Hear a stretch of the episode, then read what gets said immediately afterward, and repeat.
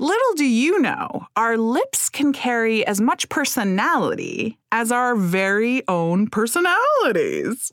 And nobody appreciates the personality of lips more than Jeremy Biggers, also known as Stem and Thorn. And that's exactly who we're talking about today on this episode of the Cultured Podcast.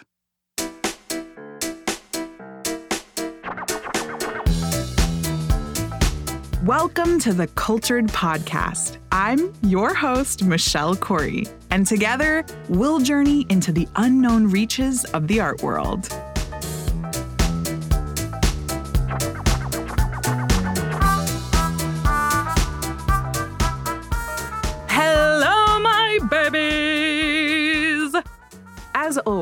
It is the highlight of my week to be here with you and share this space about arts and culture and everything in between.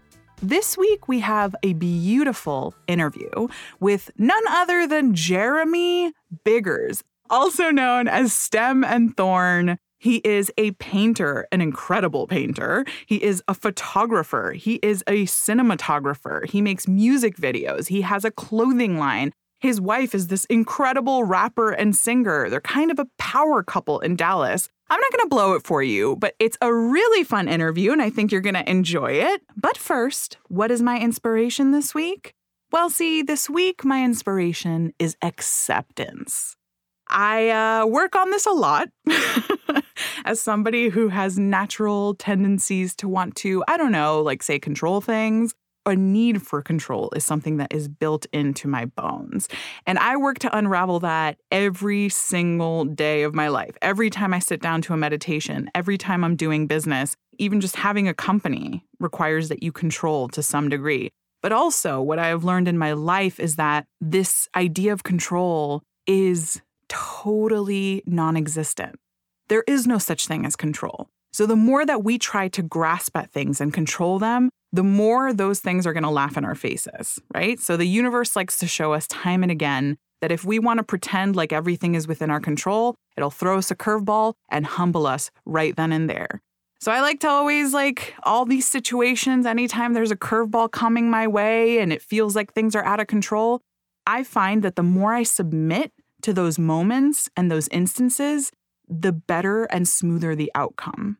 It's pretty amazing, right? Because if you actually think about what this universe is made of, it's made of chaos. It's made of both chaos and control. And there is this sort of elegance and this beautiful orchestration that comes from what seems like absolute random chaos. So, not that I want my life to feel like absolute random chaos every day, but frankly, it is. Everybody's life is absolute random chaos. So, yeah, I like to submit to it. I've been learning more and more to let go, to let everything unfold as it's meant to. And for me, rather than aiming for control, I just aim to put my best foot forward and do the best that I can every single day. And that is my contribution. You know what I'm saying?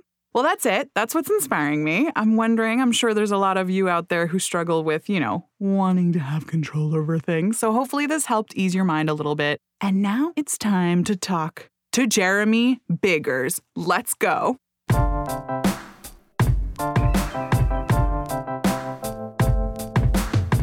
Hello, Jeremy. Welcome to the Cultured Podcast. Thank you for having me. So, tell us a little bit about who you are and what your art forms uh, are. Uh, my name is Jeremy Biggers. I'm a creative in Dallas, Texas.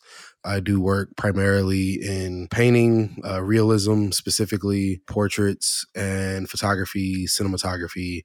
Went to school for design, so I'm I'm all over the place creatively. So yeah, that's that's what I do. You really are. So which one came first? Um, I've been drawing my whole life. So I got into painting when I was in high school. I went to an art high school. So once I got into painting and realized I could knock out an image relatively quicker than drawing like because i was just straight graphite on paper just pencil and paper oh, wow. um, guy. So to see that i can do that a lot quicker with paint even that became kind of tedious and i was like okay well i need to be able to make images even faster than that. And so i think that's what got me into photography as well as just needing to be able to shoot my own reference images and not waste my days trying to find the perfect image searching google all day Oh, wow. You don't even think about that. Of course, that's such a tool for a painter, especially hyper realism, you know? Right, absolutely. And back then, it definitely wasn't Google. It was like GeoCities or Angelfire or whatever we were searching stuff on back Encyclopedia then. Britannica. Yeah, exactly. okay, so you started painting, which was a faster process for you. First, describe your style. Um, my style. So I, I have multiple uh, things that I do. So a lot of the work is dealing with who I am as a biracial person and feeling like multiple people at the same time. So who you are at home isn't who you are at work, or uh, who you are with your parents isn't who you are with your friends. But then I started painting lips because I just needed to to sell paintings, and I was like, okay, not everybody wants a painting of someone they don't know in their home. So what can I do that's still portraiture, but not necessarily so specific that it's, oh yeah, that's Frank from up the street. Oh, that's interesting. So that was the beginning of the lips. Right, right. Wow. And so once I started doing that, I like everybody's always like, "Well, tell me the story. Like, how'd you get into painting lips, and what's the you know the underlying theme about those?" And you know, they want some long, drawn out, artistic like, you know, this is about the existential plight of man. Like, it's nothing of that. It's it's I painted one, it sold. I painted another one to replace that one, it sold. And then I just haven't stopped since. So I just keep painting them because they keep selling. I don't know. I feel like Freud would disagree. so you've already achieved you know building a business for yourself right. and it seems like you're really good at continuing to build on that empire in that business mm-hmm. um, by adding more creative endeavors. Mm-hmm. So that's already a huge accomplishment to be able to align passion with purpose with bank account. So tell us about this business that you're building now, Stem and Thorn. I worked with some friends of mine doing a clothing line. It ended up getting wildly popular where we were shipping like overseas and crazy numbers in terms of just content and and pushing out merchandise. So that got pretty crazy. Wow. So we all came together as a group of creatives that were doing our own things individually. We came together to just say, okay, well, let's just release these designs that we're working on individually.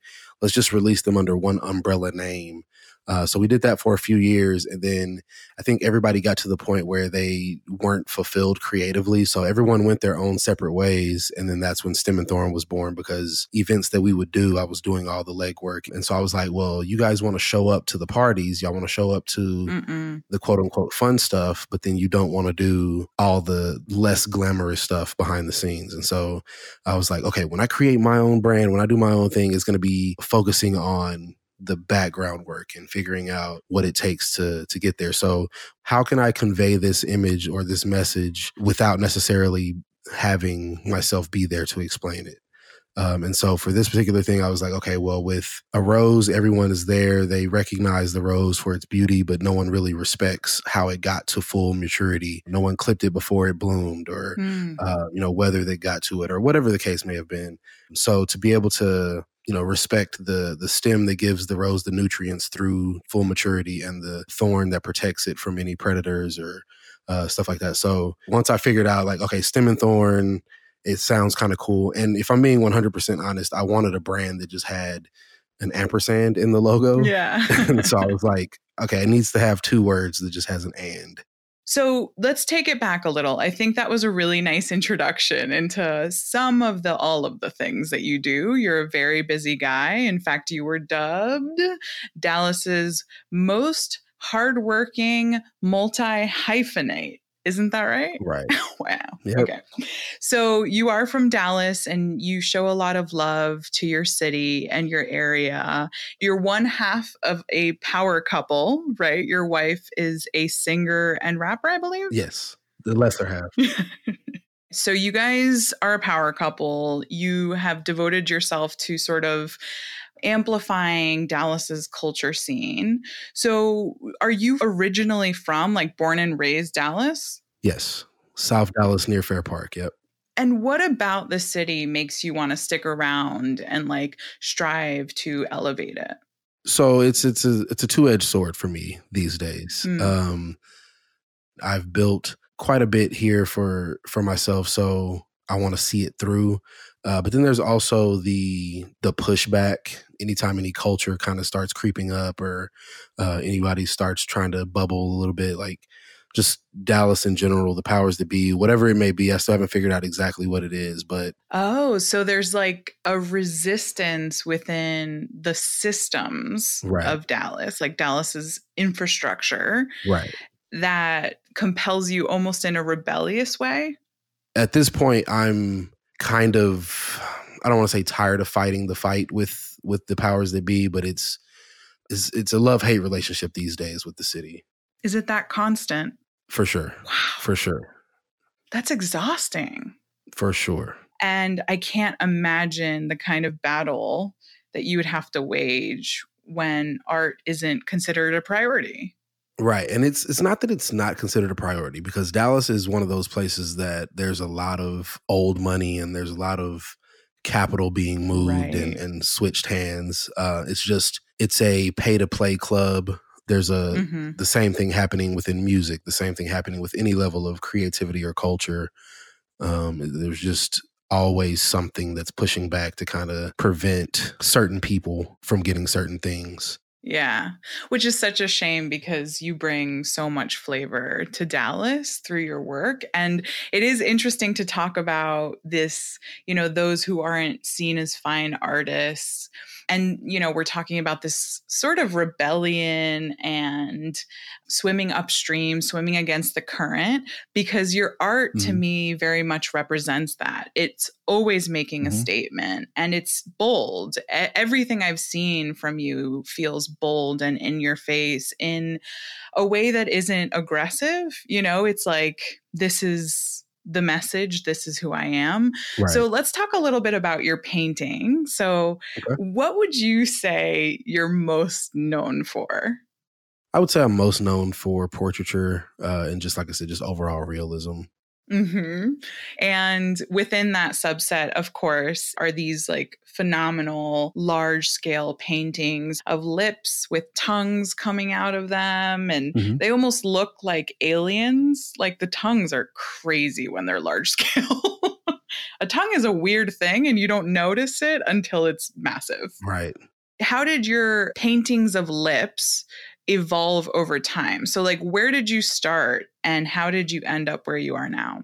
So, basically, the first lips that I did were for a um, a show that happens here in Dallas every February, where every single piece, no matter who the artist is, what their you know their title says, or what their accolades are, every single piece is for fifty dollars it's basically to be affordable for the consumer, but also it's a donation from the artist to the gallery, mm. uh, this one gallery here in Dallas.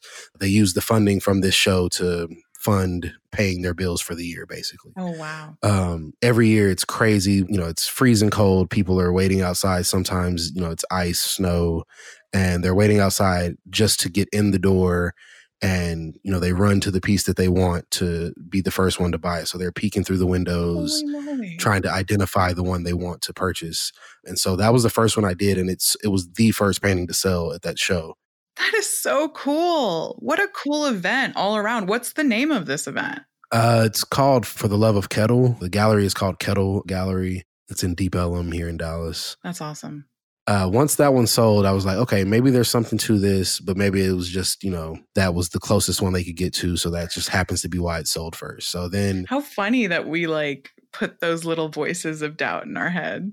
Oh, yeah, for sure. Uh, it, it, because being a creative and being, you know, you're, you're creating something from scratch you're doing something that you're trying to guess what people want. You're trying to forecast people's taste levels. You're doing things that are meaningful to you, but also there's a certain point where you're just having to say, okay, I don't know. Let's just, you know, throw something out there and see what sticks. Right. And I don't think people fully understand the level of vulnerability and courage it takes to do that. Not at all. It's definitely one of those things where, you know, if if it happens once, you're like, eh, maybe. But if it happens two or three times, then you're like, okay, there's something here. Right. I tried to figure out, well, how can I make this more interesting? Uh, because I'm one, not going to be able to always use images from the internet. And me doing a small, quote unquote, study of a painting, you know, selling it for $50 or whatever it was at the time, eventually the photographer that took these photos if i get big enough is going to see those and you know come with their hand out with their lawyer Mhm. in tow like hey uh we we have copyright of that image we're going to need some some royalties buddy Mhm. so that was another reason why i was like okay i need to start shooting these images myself What were those initial versions of the lips? there always was a sensuality to them so i think the first ones were maybe a tongue um like licking the top lip maybe Mm. maybe and then there were red lips with grills like bottom grills Why include a grill? I still wanted to incorporate my culture as a, a Black American Mhm. um, and just hip hop culture in general. I wanted to be able to include that because I feel like that a lot of times that um, that voice isn't given the the platform just in art in general. Uh, it's not really valued the same way. It's getting a little bit better for sure, but when I started this, it wasn't really getting the recognition and the attention that it I think is warranted. Mhm. So I always wanted to include something that kind of harkened back to just like hip hop roots and just, like I said, just being a black American. And so I was like, okay, it's lips, it's pop art, people want that, but I can still throw a little bit of myself into it. So you're really business minded. I mean, everything you've talked about has been really strategic mostly. For sure. So, what are you first and foremost, a businessman or an artist? And I think in order to be a successful artist that doesn't have a day job, you have to be a CEO. Yes. Like of your own entity. Like it's about putting people in place and delegating certain items. Right. And so, do you have a team that helps you? I don't have a team per se. My wife is a superstar, so she helps me with quite a bit of stuff and, Mm-hmm. you know, helping me with bouncing ideas and things that I, you know, I may have something in mind that I want to do. And she's really good about keeping me humble and telling me that's not it. That's not the one. Yeah. Go go back to the drawing board, do it again. It's so important to have somebody like that in your corner. So, you know, in addition to the lips that you paint and that you're so well known for, you do some really spectacular portraits. You do this really incredible thing where you duplicate the face. Mhm. How would you describe that for the cultured crew? Um, I wanted to figure out how to tell the story of feeling like multiple people at once. Mm, Um, so like I said, just growing up being half black, half white, I never really felt like I fit into either side of the family. And I was trying to figure out, okay, if I've always had that feeling since I was a kid, I probably can use that within my work. And so I did a couple and after doing the first show and seeing how well it was received and having conversations with people, I realized that it wasn't a mutually exclusive biracial experience. Everyone feels like multiple people at once yes. because that is such a thing that everyone experiences, I was like, okay, I can open this up and make this a lot more broad uh, and not just have to include people that look like me necessarily. I can include anyone. I can make this a multiple, I guess, multiple dimensioned thing. Mhm. So again, going back to the business minded side of things, I didn't want to do the traditional sports painting where it's, you know, you see these at like sporting goods shops and they're usually rendered really well, but there's no soul behind them. There's no, Mhm. um, you know, it's, it's basically just a backdrop for your jersey or a backdrop for an autograph.